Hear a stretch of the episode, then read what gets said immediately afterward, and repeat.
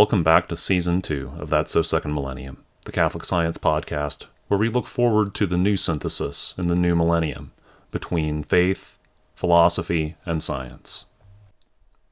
Welcome back to That's So Second Millennium.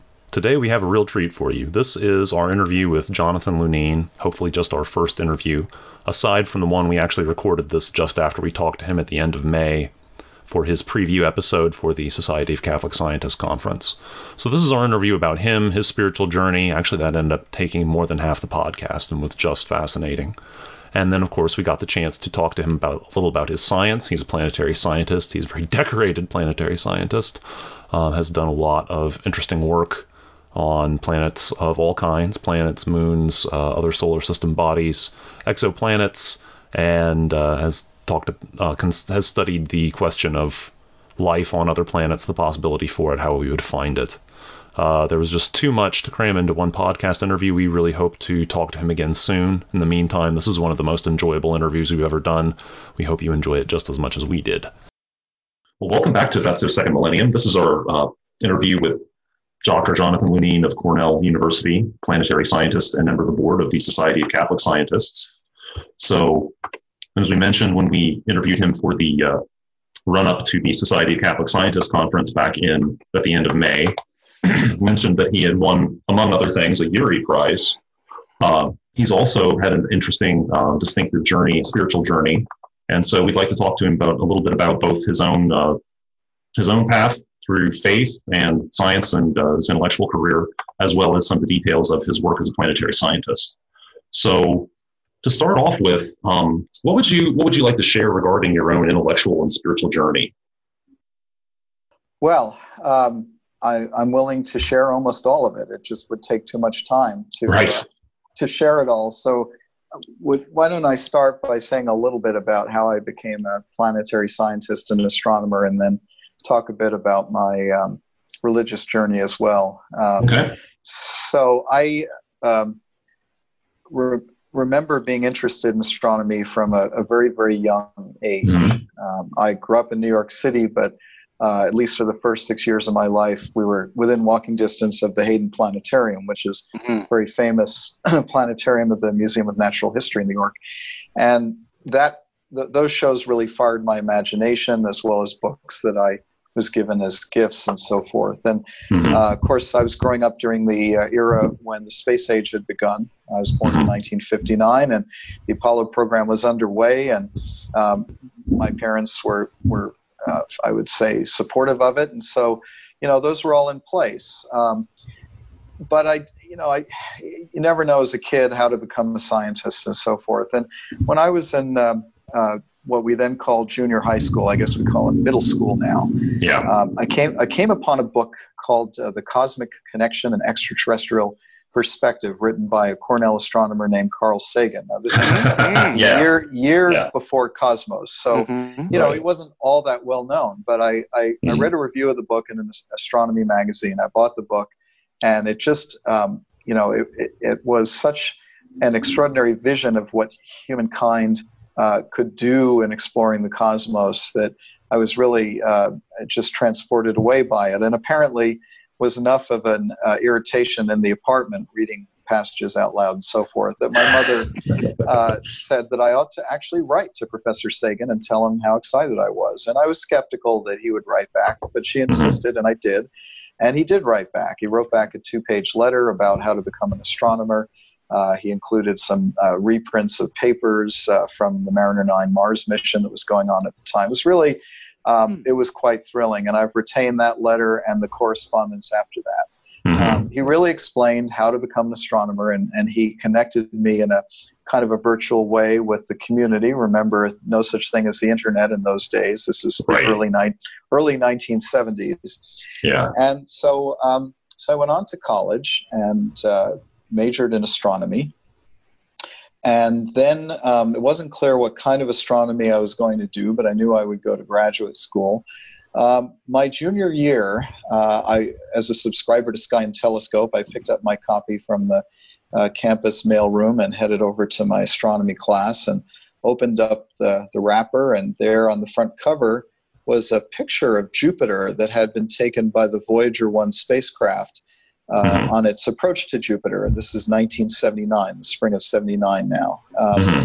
And that picture amazed me so much that I realized that within the field of astronomy, I wanted to do planetary science, to explore the planets, to be involved with spacecraft like Voyager, and mm-hmm. um, and that determined you know where I went to grad school and what programs I I, uh, I went into, and that's how I became a planetary scientist. And I've been blessed with the ability not only to work on Voyager actually years later when it flew by Neptune in 1989 mm. uh, but also uh, have worked on Cassini and uh, worked on the Juno mission and the Europa Clipper, uh, which is coming up, and James Webb Space Telescope, and uh, mm-hmm. Uh, even some missions I've thought up myself. So I feel very, very um, privileged and blessed to be able to do all of that. Now, um, at the same time, uh, I grew up uh, in a uh, so we're rewinding the tape now back to my childhood again. Yeah. I, I grew up in a Jewish household. Um, it was a typical American Jewish household, I would say. Uh, we had Hanukkah candles and a Christmas tree both. Right. Um, the um, uh, my mother's side of the family was very um, reform. Uh, didn't really practice. They're Reform Jews nominally, but but but had not practiced. Her her father, who died before I was born, believed that religion was the root of all of uh, humanity's problems. Mm-hmm. My father's side, on the other hand, they were conservative Jews, so they were a bit more more practicing. Um, my mother was a rockette at Radio City Music Hall, so oh, uh, oh wow, uh, yeah, she she retired when I was born, but went back when I was uh, a teenager after my father died. So I, I, got to see the Christmas show at the music hall quite a bit. That's not why I became a Catholic, however. So, uh, that would be an interesting uh, that, form that of evangelization. interesting yeah. formation. Yeah, that's right. Yeah, yeah. But, but, nonetheless, I grew up in a, I would say, a very diverse household. Um, but I, you know, I believed in God. Uh, it was something that was taken uh, for granted in in our family. My mother did not share her father's views, mm-hmm. um, and so briefly we belonged to a synagogue. But then my my father, uh, who unfortunately was an alcoholic, um, yeah. lost his business. And our family finances uh, really went down the tubes, uh, as did our family life. Yeah. And so um, they could no longer afford the membership fees at the synagogue uh, around mm-hmm. when I mm-hmm. was 12 or 13 years old. Um, now, the family Bible uh, was uh, in our in our household was actually King James Bible, and mm-hmm. I uh, found a lot of solace in uh, reading it. Uh, I would uh, because junior high school I had a lot of time on my hands. Mm-hmm. I I actually you know read bits and pieces of of both the um, Old and New Testaments. I found it all somewhat puzzling. Uh, it was yeah. you know, some, not something a 13 year old grasps entirely. No. But around that time, uh, I also had an experience um, where, um, it, it, it, in in a dream, but an extremely vivid dream, I I met uh, Christ, and uh, he was a source of great comfort and um, uh, light during a time when our family life was extremely dark and mm. you know really I would say very oppressive and that that impressed me that dream impressed me but I didn't really do anything about it uh, I um, I sort of put it aside and mm-hmm. uh, I, I didn't practice. I went to college, went to grad school. I, I went to synagogue occasionally. Um, uh, but maybe once or twice a year with friends. Really didn't do anything else.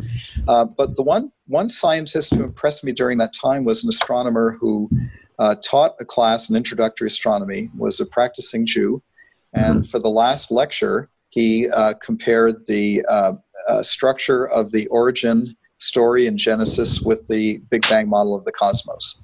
Mm-hmm. Uh, now, today you could not get away with that. You'd be called up in front of the dean or the yeah. provost or something. But it mm. really impressed me because it showed me someone who was um, both a scientist and a, a man of faith. Mm-hmm. So anyway, I got my PhD in the mid 1980s, moved to Tucson where I taught for 26 years. I met my wife there, and um, I went to a wedding at a very uh, liberal Methodist church, the St. Francis in the Foothills United Methodist Church of Tucson. And it turned out that my wife to be was becoming a member there. Um, mm-hmm. they, it, it, was so liberal that you know, whereas Methodists do actually essentially say uh, the Apostles' Creed when they became members, that was not the case at that church. Yeah. And so I could be a member without having to commit to anything, which in fact was my situation uh, right. for many years. But the pastor there, David Wilkinson, who's now retired, was a brilliant uh, homilist uh, or sermonist, whichever you take your pick.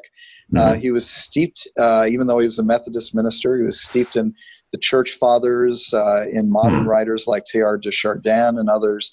And his uh, sermons every Sunday were uh, brilliant and uh, extremely informative and educational. And it was a kind of an inadvertent formation for me because over many years we, we would go together. I stopped going to synagogue. And at the same time, um, I was coming to know the Vatican Astronomy Group, which had its mm-hmm. Western headquarters at the uh, University of Arizona, where I taught. Mm-hmm. Um, they had a telescope there.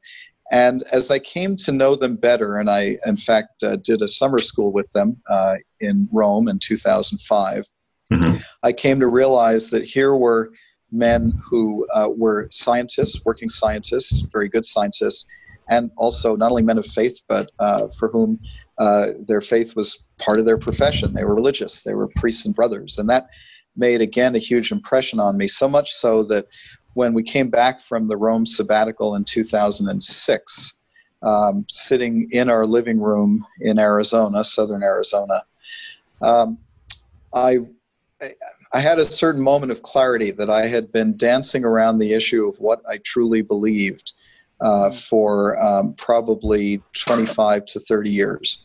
And yeah. it was time to actually um, admit to God and uh, to myself that um, I knew that uh, Jesus Christ uh, is the Son of God, and mm-hmm. uh, that God is a Trinity, and uh, that uh, God sent His Son to um, uh, to the world to to save all of us from our sins.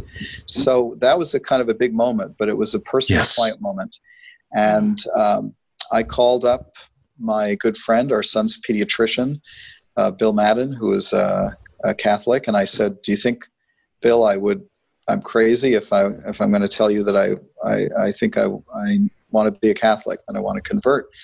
And he said, no, not crazy at all. I know just the person. And he introduced me to the associate pastor at the Newman Center on campus. I started in in the RCIA program, and I was baptized and confirmed in the church uh, on Holy Saturday of 20 of 2007. Mm-hmm. 2007, just 12 years ago. Um, and that was a long journey. It was um, a journey that, um, you know, where God broke in early on, but for mm-hmm. which uh, I, I needed time to, I think, learn and um, to see by example the kinds of people who um, were not only scientists but also lived a life of faith. I think I, I had been skeptical that that was possible. Uh, but I saw, particularly thanks to the Jesuit astronomers uh, and also mm-hmm. to my astronomy professor, that that was eminently possible. Mm-hmm. Mm, that's a great story. Yeah, yeah. Mm. I think both Jewish and Christian uh, influences along the way. Well, there were, and you know, one of the things that um, I mean, a lot of people ask, well, why Catholic? And there were a few reasons. One was the really um, long and continuous intellectual tradition of the church. Uh, the second was that I found, particularly in my Jewish worship, that um, the sensory experiences were important to me. Uh, mm-hmm. And the same is true in Catholicism. And also, you know, Catholicism, I think of uh, all of Christianity, of uh, any denomination, is really the closest to Judaism. Uh, we read from uh, the Hebrew scriptures every week. Um, a lot of uh, the um, aspects of the Mass derive ultimately from uh, Jewish practices of a couple of thousand years ago, mm-hmm. and um, you know that continuity was was important to me, and um, it was a very interesting second journey to tell various members of my family what I wanted to do. Of course, I told my wife and son immediately, but over yeah. the years, uh, uh, you know, others in the family and friends, and uh, uh, that's a whole other story that we don't have time for. But it's been a, yeah. great coming coming out party. Yes. yeah. Yeah. Exactly. Yeah, and, and, we are, sadly, kind of uh, a little pressed for time here. I would love to talk, you know, so I have a, an aspect of your your intellectual history as a planetary scientist. So so you came to it from the direction of astronomy, and um, and of course I come to you know I've done a little work on Mars, you know, so uh, but I've come to it from the direction of of a geologist. And your you know as as chance has it, your life kind of envelops the period where planetary science, so to speak, could come into come into being as it, as it is today, where, where the planets went from being objects that you simply looked at through your telescope and potentially your spectroscope attached to your telescope to being bodies that we can map in detail and even have samples of. Yes, well, I, you said it exactly right. And um, my background, my astronomy education uh, as an undergraduate was complemented by what was really a geological and geophysical education as a graduate student because mm-hmm. I ended up going to Caltech in the Division of Geological and Planetary Science. And I think that, you know, those two um, kinds of education are different from each other, and they've given me a perspective that um, is just as you've described, that the planets, while historically places that you would look at through telescopes, uh, are also real objects that you can uh, land on and sample and uh, uh rove around on, for example, like mm-hmm. Mars. And that's one of the great fascinations of this field. Yeah, and occasionally pieces of those bodies even come to visit us when we're really, really fortunate. Yes, indeed. So that's that's that's its own fascinating story. And of course, we had to we had to go to Mars in order to confirm that these rocks that we had on Earth actually came from there. That's its own. Yeah, right. the SNC. It, it is. You know, the SNC meteorites. Uh, we we know they're from Mars because uh, some of them have trapped gases that are identical to the atmosphere of Mars, but as you said, we had to go there to find that out. Yeah, yeah. So, so as I understand it, your your specialty really focuses more on the well, I suppose you could say the non-rocky bodies, so the gas giants and the and the icy satellites.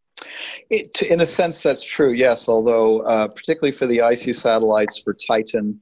Uh, which I've studied a great deal over the years, and also for some of the others. Uh, there's a lot of geology in that ice. Yeah. Uh, the materials yeah. behave differently from rock, but uh, there's both ice and rock present, and so uh, one has to worry, uh, in my particular case, about the geophysics of these things. And so um, I don't have a rock hammer that I can bring with me to the surface of Titan and hammer on that's, things, but uh, we've at least landed right. But we've at least landed there with the Huygens probe on Cassini and sampled the atmosphere, and uh, it's it's it's a real place. Yeah, yeah, it, it has both of those aspects. Sorry, Bill. No, no, go ahead. oh, I yeah. yeah. What were, what were you about to ask?